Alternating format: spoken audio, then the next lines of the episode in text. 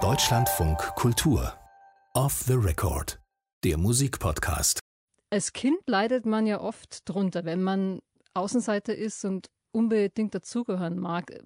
Was glaubst du, ab, ab welchem Alter fängt es an, Spaß zu machen, Außenseiter zu sein? Also bei mir war es so, dass ich mich mit 13, 14, 15 von dem sogenannten Mainstream auf dem Dorf abgesondert habe und bewusst ins Außenseitertum abgedriftet bin. Und dann war ich auch irgendwann gut aufgehoben unter meinesgleichen, unter anderen Außenseiter und wir konnten uns auch körperlich ganz gut zur Wehr setzen. Also sagen wir mal, mit der Jugend, mit der Pubertät beginnt die Freiheit langsam Einzug zu halten.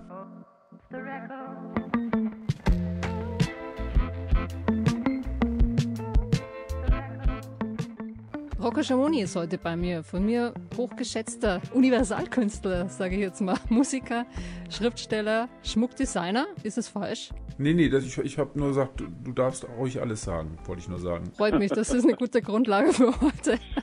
Wir, wir sprechen heute in Off the Record über Außenseiter, über Freaks und machen so ein bisschen Song-Ping-Pong dazu. Jeder von uns hat zum Thema Freaks zwei, drei Songs dabei.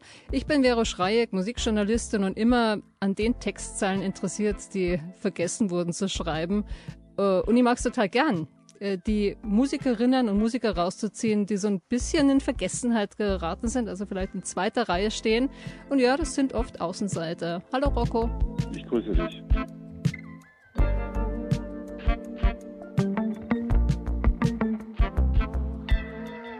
Ich könnte es mir heute total leicht machen ne? und einfach nur Songs von dir spielen, weil du ja auch so einer bist, von dem man sagen kann, als Musiker warst du nie Mainstream, ja, sondern vielleicht eher so der Manfred Krug auf den Indie-Bühnen des Landes. Aber ja, weiß ich gar nicht. Ist das eine Zuschreibung, mit der du was anfangen kannst, Manfred Krug? Äh, ja, in der goldenen Phase von Manfred Krug, ja, denn er hat ja ähm, drei Platten gemacht, die mir ernsthaft taugen. Danach dann irgendwie so ab 1978, 79, als er im Westen war, weniger. Dann hat er mich nicht mehr so stark interessiert und seine Musik eben auch nicht. Es war die Kombination Krug-Fischer der DDR-Soul war dem westdeutschen Soul weit überlegen. Die Band, die Manfred Krug und äh, sein Kontakter Fischer hatten, war vielleicht im deutschsprachigen Bereich die soulfulste und auch funkigste, äh, coolste Band, die es in den frühen und mittleren 70er Jahren gab. Da lasse ich mich gerne draufnageln, ja. Oh, war der Abend, so erfrischend und so labend ich schlief unten auf dem Teppich, du im Bett. Was ja viele gar nicht wussten. Also viele, jetzt so meine Generation, jetzt bin ich aber auch nur zehn Jahre jünger als du, wir kennen den so als Fernsehstar ja eher. Ich sehe bei euch so klangliche Parallelen und weil es eben so gut zum Thema passt, ich starte mal mit deiner eigenen Außenseiterhymne anders sein. Zur Wahl. Zur Arbeit geh ich nicht, lieber gehe ich kaputt.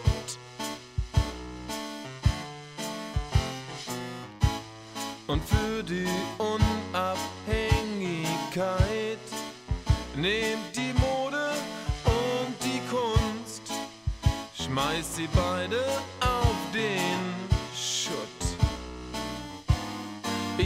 möchte anders sein, anders sein, anders sein, das will ich sein. Er will ein freies Wesen sein.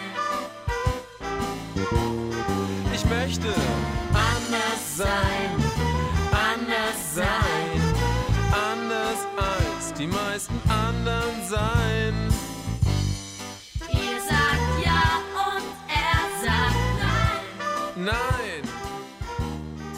Eine schöne Textzeile. Und, und für die Unabhängigkeit nehmt die Mode und die Kunst, schmeißt die beiden auf den Schutt. ja, das habe ich damals auch gedacht, als ich es geschrieben habe. Jetzt nicht mehr?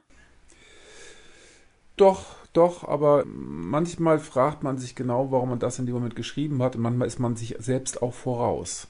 Ich habe auf jeden Fall irgendwo gelesen, dass du nach dem Album zehn Jahre lang kein Album mehr rausgebracht hast, weil sich deine Musik damals nicht so gut verkauft hat. Äh, nee, das, das stimmt nicht. Das Album danach war dann der ausschlaggebende Punkt. Der schwere Duft von Anarchie. Das hat sich genauso wie Showtime, das Album, von dem wir jetzt gerade geredet haben, die haben sich beide nicht sonderlich gut verkauft.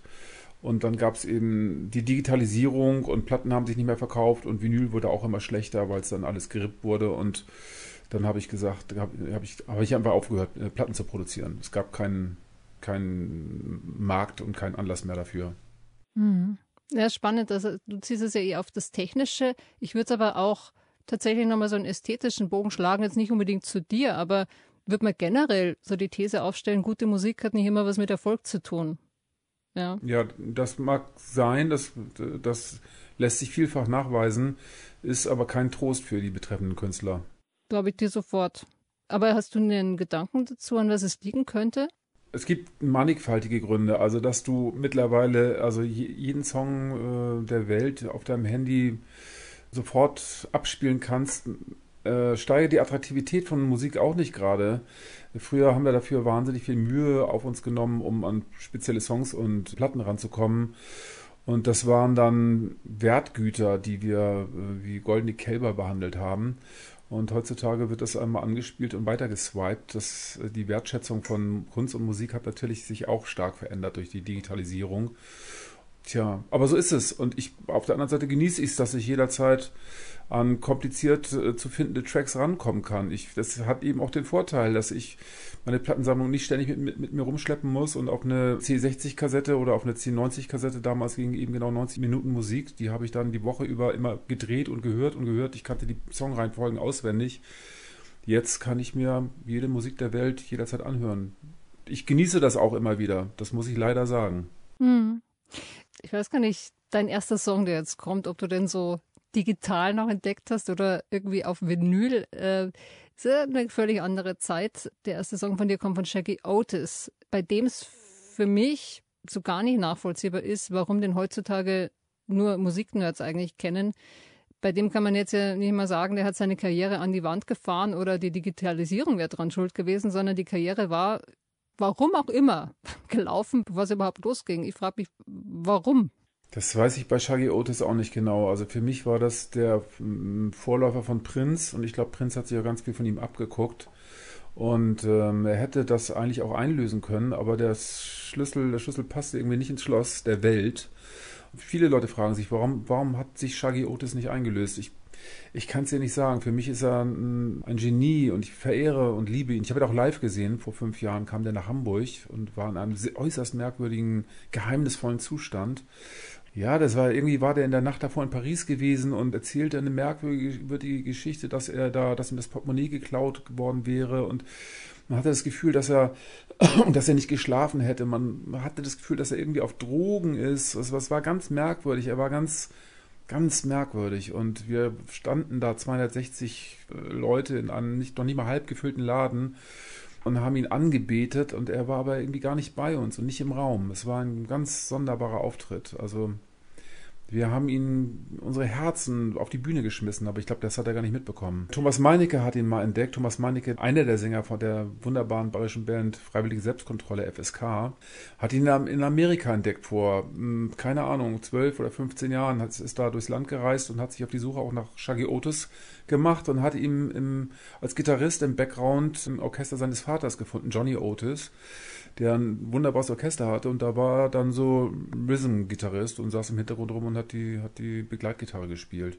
Ja, eigentlich hat er das schon sehr früh gemacht. Ich, äh, ist, äh, der, der Vater hat ihn ja sozusagen als Wunderkind getrimmt und hat ihn eigentlich schon als Sechsjährigen auf die Bühne gestellt. Und äh, ich weiß nur von der Geschichte, dass also er immer wieder halt in diese Begleitband vom Vater zurückgefallen ist und dadurch ist er schon bekannt geworden, eben so als Studiomusiker. Und, und Frank Zappa zum Beispiel, also der ja wirklich, von dem man weiß, ne? also Frank Zappa hat jetzt wirklich nicht mit jedem gespielt. Der war so picky mit seinen Musikern und so streng. Deshalb äh, kann man schon vorstellen, dass er auch, ja, da ganz schön getriezt wurde, auch als, als Kinder und natürlich auch Spaß hatte, wie das mit so Wunderkindern halt ist, so eine Ambivalenz. Äh, Wir hören ihn mal, sprechen gleich weiter. Vielleicht können wir es noch ein bisschen ergründen, warum er dann doch nicht der nächste Prince wurde.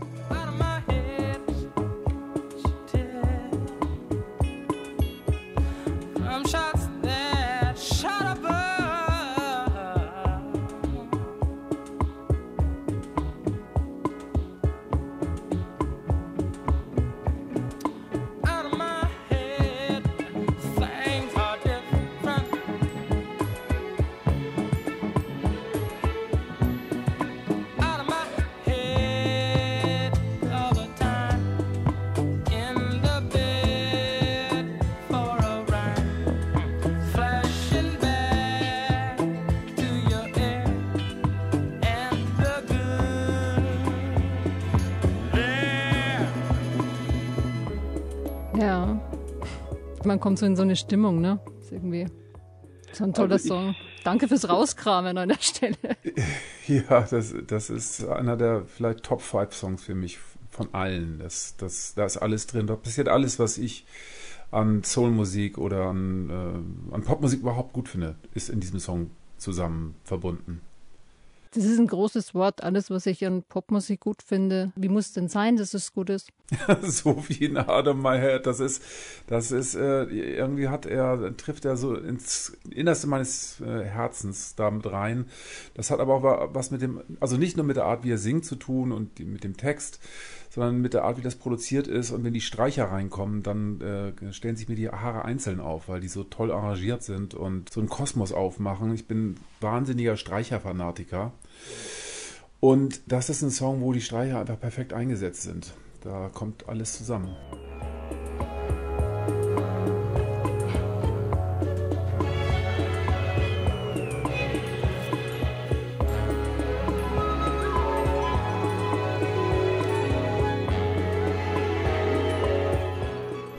Ja, aber auch nicht kitschig, ne? Also so eine ganz, so, eine, so ein richtiges Händchen dafür, finde ich. Also ich habe keine Angst vor Kitsch, aber das kann man dem Song wirklich nicht vorwerfen, dass er kitschig wäre. Das ist, ähm, das hat er nicht, nee. Nee, und ich finde auch, für mich trifft das so, weil, weil der so eine Emotionalität hat, die jetzt nicht mit der Brechstange ist. Also ich finde den einfach so ganz mm, pure, vielleicht ist das so ein Wort. Der ist einfach, der trifft auf mich so eins zu eins. Ja, wir hatten es gerade noch ein bisschen, wir haben, während das jetzt lief, schon mal drüber nachgedacht oder drüber äh, nochmal gesprochen, warum so ein Song eigentlich kein Hit geworden ist. Und er hat ja so ein paar Songs äh, gemacht, gute Alben, gute Musiker sich auch immer rekrutiert. Das Album hat er allerdings fast ganz alleine aufgenommen. Und der Quincy Jones, der hätte ihn, glaube ich, produzieren sollen. Äh, und dann kam eben Prince. Du, mein, du meinst, dass das Prinz Shaggy das Licht, quasi das Licht der Sonne, dass er sich quasi in, den, in, den, in die Sonne gestellt hat und ihm das Licht genommen hat, oder wie? So, so ein bisschen war zur falschen Zeit am falschen Ort. Und was ich halt wirklich traurig finde, dass dann wirklich jahrzehntelang still war und, um, um ihn. Ne? Und äh, du hast von diesem Auftritt erzählt in Hamburg.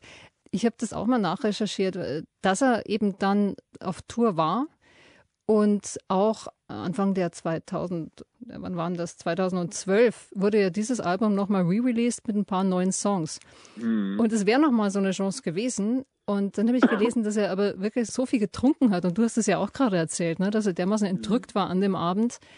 Der hatte das nicht mehr im Kreuz zu tun auch. Ja? Der war einfach ganz schön runter.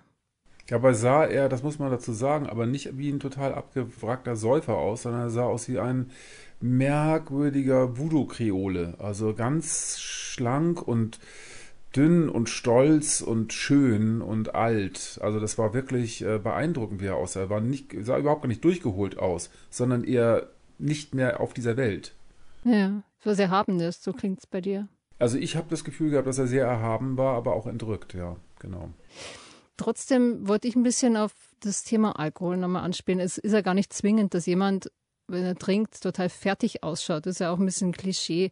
Mir fällt es trotzdem häufig auf, bei ganz vielen Außenseitern, bei wirklich tollen, großartigen Musikerinnen, Musikern, Künstlern, Schriftstellern. Also, und das sind, sind nicht wenige, ja, die mir da durch den Sinn kommen, die sich auch durch diverse Süchte selbst sabotiert haben. Und den Eindruck, den habe ich übrigens auch bei Heino Jäger.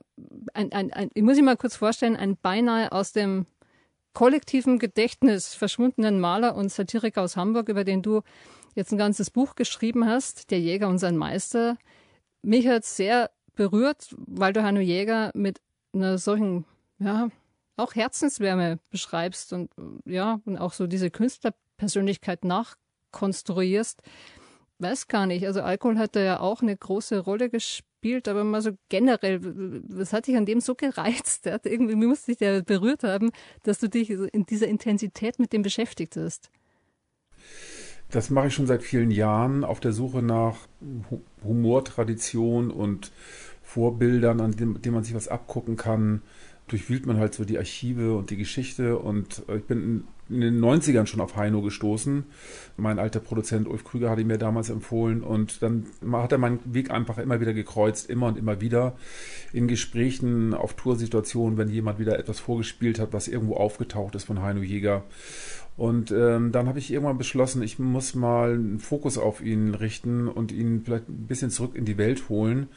Und das ist mir dann mal viele, viele Jahre nicht gelungen, ein Buch über ihn zu schreiben, weil ich ihn nicht in die Finger bekommen habe, weil er zu, weil er als Mensch so ungreifbar und unbegreifbar gewesen ist, dass ich also, keine Ahnung, zehn Jahre lang um dieses Thema herumgeschlichen bin. Und irgendwann habe ich dann die Annäherung geschafft und jetzt ist das Buch gelungen. Also, beziehungsweise äh, ist es mir gelungen, das Buch zu schreiben, sagen wir mal so. Viele haben ja so ein bisschen Distanz und immer so ein bisschen einen Schrecken vor Außenseitern. Bei dir merkt man mit, finde ich, dass, dass du mit so einer ganz großen Hingabe und Lust und Interesse da rangehst. Und das fand ich gut.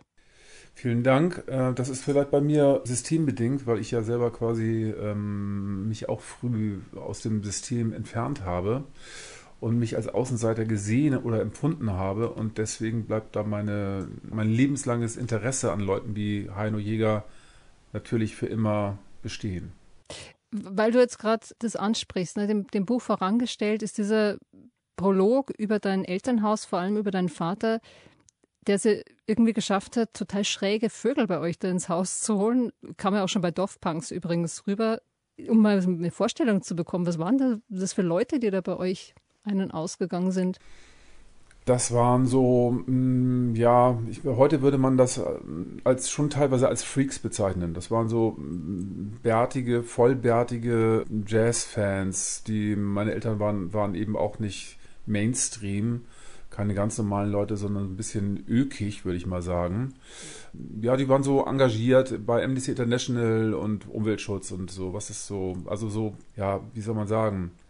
Lehrer halt. Ja, ja, das ist eine gute Zusammenfassung. Lehrer halt, genau.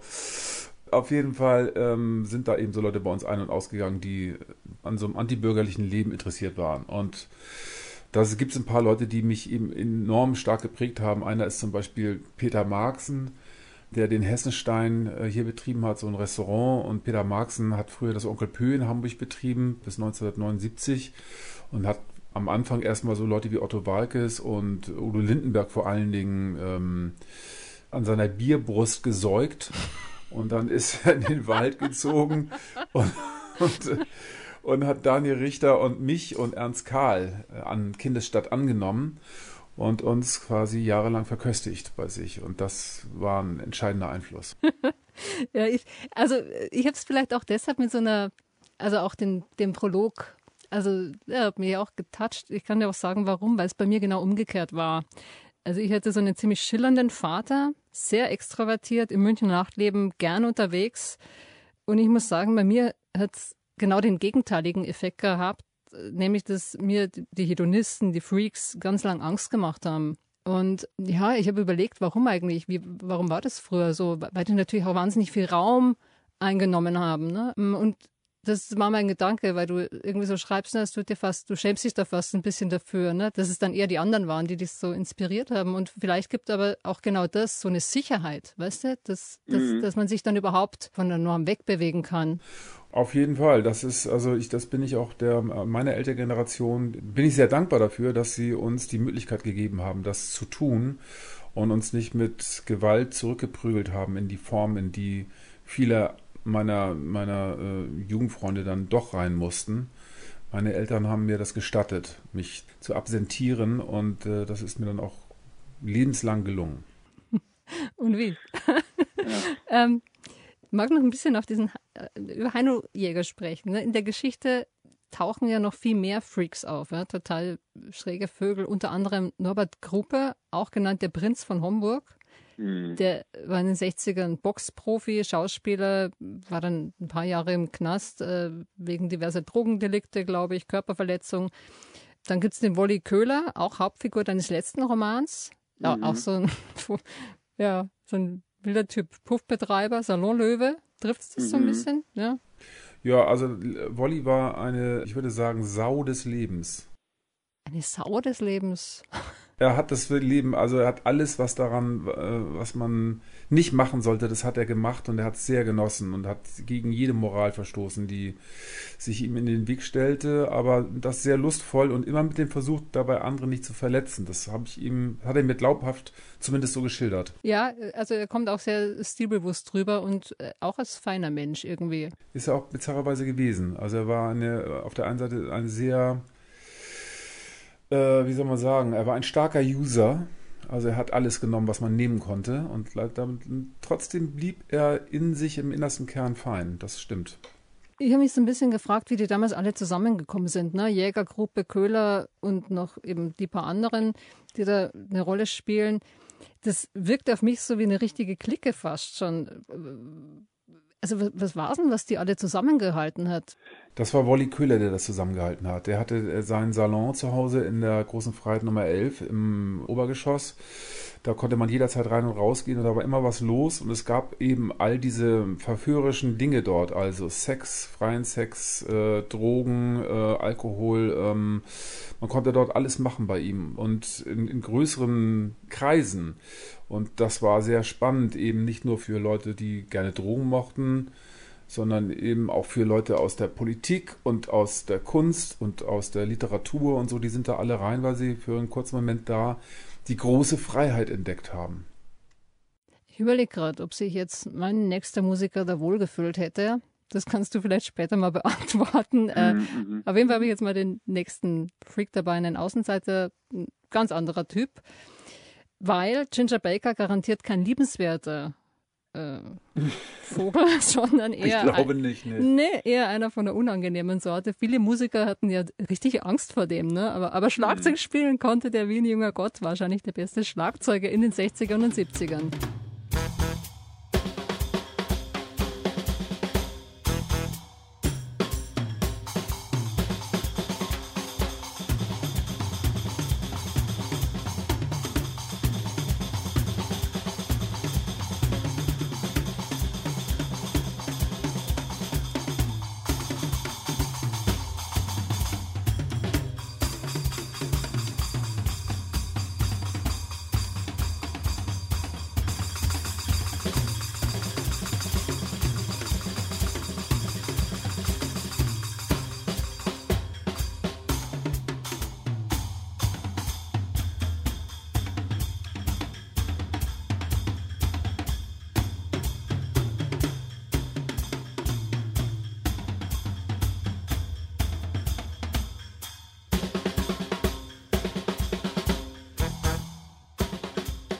Heiko Biaye von Ginger Bakers Air Force seine eigene Band, nachdem wirklich niemand mehr mit ihm spielen wollte, weder Harry Clapton ja. noch Jack Bruce noch Steve Winwood. Wie es denn tatsächlich, wie es mit Fela Kuti ausging, weiß ich gar nicht mehr genau. Auf jeden Fall ein begnadeter Schlagzeuger, der aber auch gleichzeitig völlig irre war, besessen. Ja, so sah mhm. aus, manischer Blick, die roten mhm. Zaudelhaare und ja, dann auch meistens Heroin. Ne? Mhm, der war ganz mhm. schön drauf. Am Schluss seines Lebens, dass er völlig, ja, das ist skurril, verarmt auf so einer Ranch in Südafrika mit der vierten Ehefrau. Und da kam auf einmal so ein junger Journalist an, Jay Balger, der wollte eine Doku über ihn drehen. Mhm. Und hat er auch gemacht. Be aware of Mr. Baker. Die habe ich, hab ich natürlich gesehen und die ist der Wahnsinn. Also da gibt es ja auch diese, gibt's ja auch so Prügelszenen, wo er versucht, irgendwie den Typen und auch den Kameramann dann noch zu erwischen und so, ne? Das ist wirklich fantastisch. Ja, er erwischt sie auch. Und zwar, äh, Ginger Baker fragt dann diesen Jay Balger, was er jetzt macht, sagt er, jetzt gehe ich zu allen, die du jetzt benannt hast im Film und, und spreche mit denen. Dann mhm. wird er total wütend, nimmt den Krückstock und der bricht ihm tatsächlich die Nase und der blutet überall, ne? Also äh, geht sehr launig aus. Aber man denkt sich die ganze Zeit, oder was ist mit dem Typen los? Ja, was, ja, was war mit Ginger ja. Baker los? Ich weiß nicht. Ich, ich er war einfach vielleicht einfach völlig ernsthaft richtig, einfach ein Arschloch. Und das gibt es ja auch. Es gibt Leute, die sind einfach richtig scheiße und waren sich begabt und toll als Künstler und Musiker, aber privat und als Mensch einfach, wie soll man sagen, was genau da passiert ist, wissen wir nicht. Es interessiert mich in seinem Fall auch gar nicht so. Wenn sich jemand so schlecht verhält, dann lässt mein, der persönliche Glam bei mir dann nach und dann war halt so, man sagt ja sowas ähnlich auch von Lou Reed, dass der so ein totales Schwein gewesen sein soll und ähm, Ich weiß bloß manchmal nicht bei solchen Künstlern, ob deren Kunst für mich da noch bedeutsam bleiben soll. Ja, man äh, sagt man immer, ne, man, man soll es ja eigentlich immer trennen, aber man kann es dann schl nur schlechterdings ist es nicht möglich. Aber ich, ich finde es bei dem wirklich spannend, auch wenn es dich jetzt vielleicht nicht so interessiert, aber so ein paar Anekdoten. Also das muss man sich mal vorstellen, welche Facetten von Arschloch es überhaupt so gibt. Mhm. Das, äh, der hätte wirklich seine Tochter ins Gesicht gesagt, dass er sie eigentlich abtreiben lassen wollte. Seinem Sohn hat er gesagt, mein äh, dass, dass er sowieso niemals an ihm rankommt und die eigene Frau hat er sitzen gelassen für die Schwester seines künftigen Schwiegersohns. Ja. Unglaublich. Ähm, ja, das ist in der Tat unglaublich und auch zum Thema, aber was mich wirklich traurig gemacht hat, ich habe diese Doku jetzt letztens auch nochmal gesehen, ich habe die schon mehrmals gesehen, weil ich sie wirklich brillant finde. Er erzählt an einer Stelle, dass Eric Clapton sein bester Freund ist und später wird dann Eric Clapton gefragt, wie sein Verhältnis zu Ginger Baker äh, ist und, und er sagt dann, boah, ich habe echt mein Leben lang versucht, Ginger Baker privat aus dem Weg zu gehen. Ja, also, ich finde das so eine eindringliche Szene. Wahnsinn. Das ist echt der Wahnsinn. Be aware of Mr. Baker, ne? Schau ich mir nachher direkt nochmal an. Ja, es ist also wirklich, wenn es nicht so traurig wäre, ist es wirklich unterhaltsam. Ja, aber tatsächlich dieses Schlägern, ne? man fragt sich, du hast ja gesagt, man fragt sich, was ist da los bei, äh, bei Ginger Baker und da dachte ich übrigens auch an, an, an, Heino Jäger, weißt du, du beschreibst ihn ja auch so als Nachkriegskind oder Kriegskind tatsächlich, wie Ja. der da aus, die Szene, wie er aus Dresden äh, flüchtet mit seinen Eltern und bei Ginger Baker war es auch so, der, der Kriegszeit, der Vater hat ihm einen Abschiedsbrief geschrieben. Er ist dann tatsächlich im Krieg gefallen. Da war Ginger Baker vier Jahre alt und mit 14 durfte er dann einen Brief aufmachen vom Vater und da stand ein Satz drin. Du musst dir nur eins merken, Junge. Sei ein Mann und benutze deine Fäuste. Also, weißt du? Ist das verheißungsvoll? Das Ja, genau. Ich meine, der wundert sich doch nicht. Der hat ja wirklich alle seine Mitmusiker verprügelt. Also, Ja, ja. Er hat einfach den einzigen Rat seines Vaters wirklich umgesetzt und hat sich dran gehalten. Wahnsinn. Also von außen ist es sehr originell, aber man möchte mit dem Typen, glaube ich, nichts zu tun gehabt haben, weil es einfach, einfach wahrscheinlich nur anstrengend war. ja, schnell weg. Genie und Wahnsinn liegen oft dicht beieinander. Wahnsinniger wird es jetzt nicht mehr, aber vielleicht noch mal genialer. Weiß nicht, ist, ist Dr. John wa- wahnsinniger als Ginger Baker? Also ich glaube, Dr. John war kein gewalttätiger, äh, so Freak, äh, kein böser Mann oder so. Der war ja eher ein Voodoo-Spezialist und Außenseiter, weil er, so, soweit ich weiß, oder so gilt die Meer ja, der einzige Weiße in einer schwarzen Stadt und in einer schwarzen Szene war und äh, dort existieren durfte und sie haben ihn auch dort gelassen und er hat das alles inhalieren können, die gesamte schwarze Kultur, diesen Voodoo-Style und die Musik. Ja, das hat mich sehr beeindruckt. Ich weiß aber keine wirklich biografischen Details über sein Leben. Das ist auch wurscht. I've been running, trying to get hung up in my mind. Just got to give myself a good talking to this time. Just need a little brain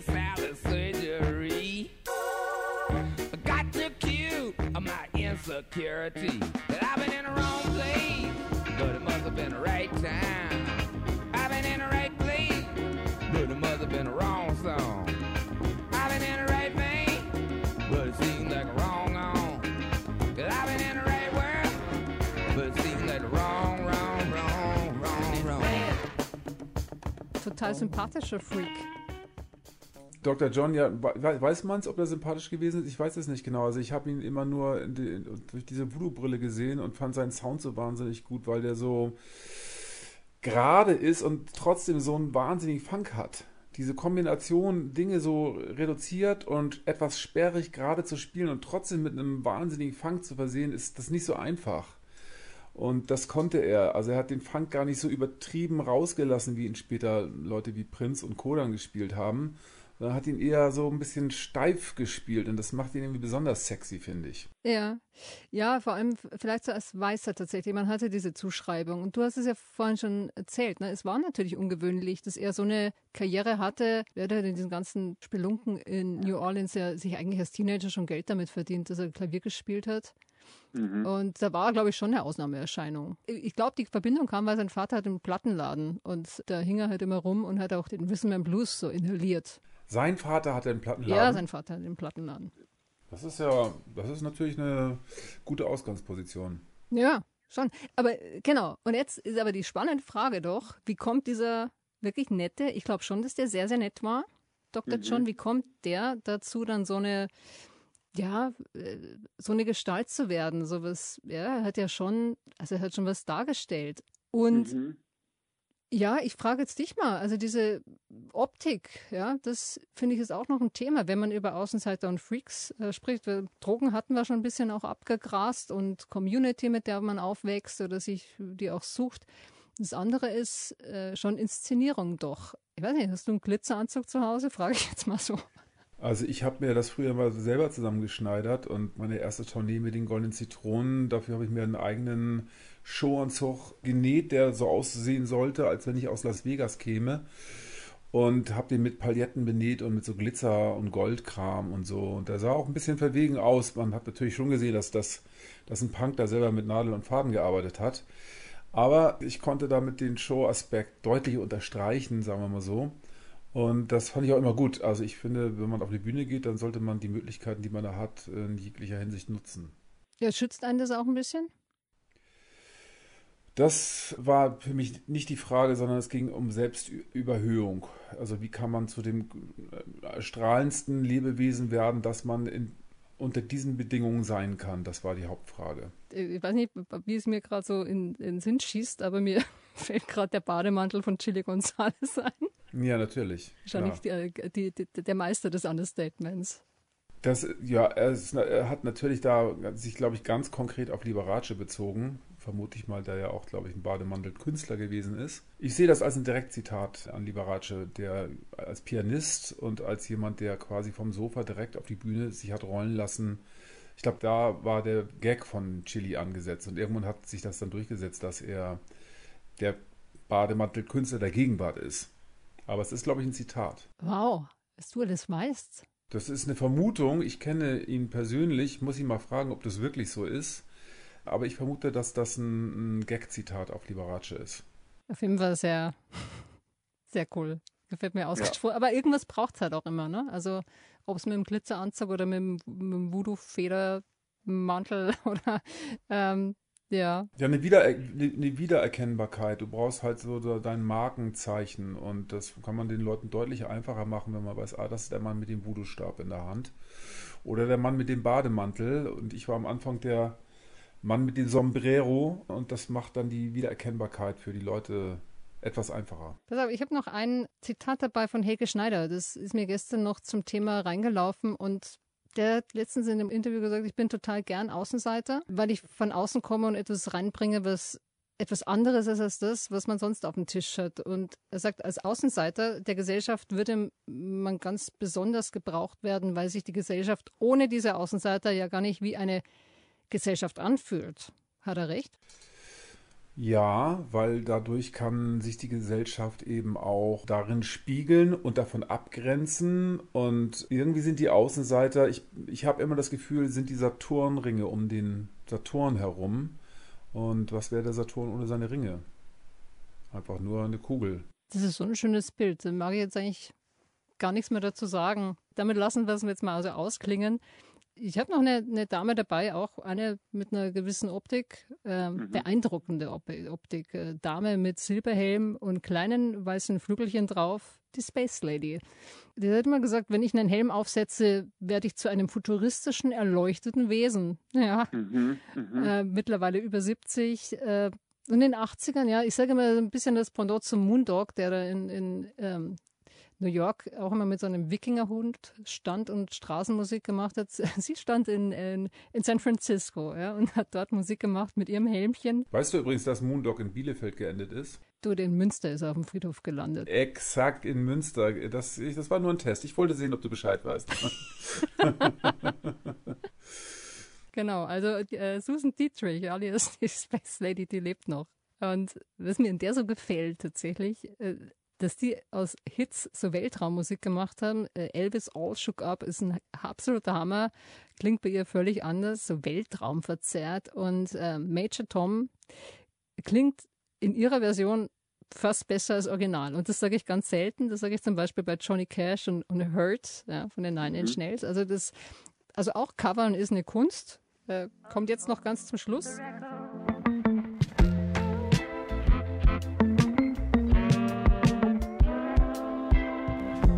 Wem es heute noch nicht reicht, der lernt noch mehr Freaks und Außenseiter kennen in Der Jäger und sein Meister. Diesen wirklich wunderbaren Roman von Rocco Schamoni. Muss ich empfehlen. Noch einmal. Herzlichen Dank. Vielen Dank dir auch. Mehr Folgen von Off the Record findet ihr in der DLF Audiothek und überall dort, äh, wo ihr gerne Podcasts hört. Zum Beispiel die Folge, in der Kevin Kühnert über musikalische Guilty Pleasures beim Wandern spricht oder Stefanie Sargnagel über die fertigsten Songs, die Wien hervorgebracht hat. Und ähm, ja, auch so ein ganz liebenswerter Freak, Stefanie Sargnagel. Ich bin Vero Schreieck und das hier ist die Space Lady. Transzendale Grüße. four, four, three, two, one, one, one.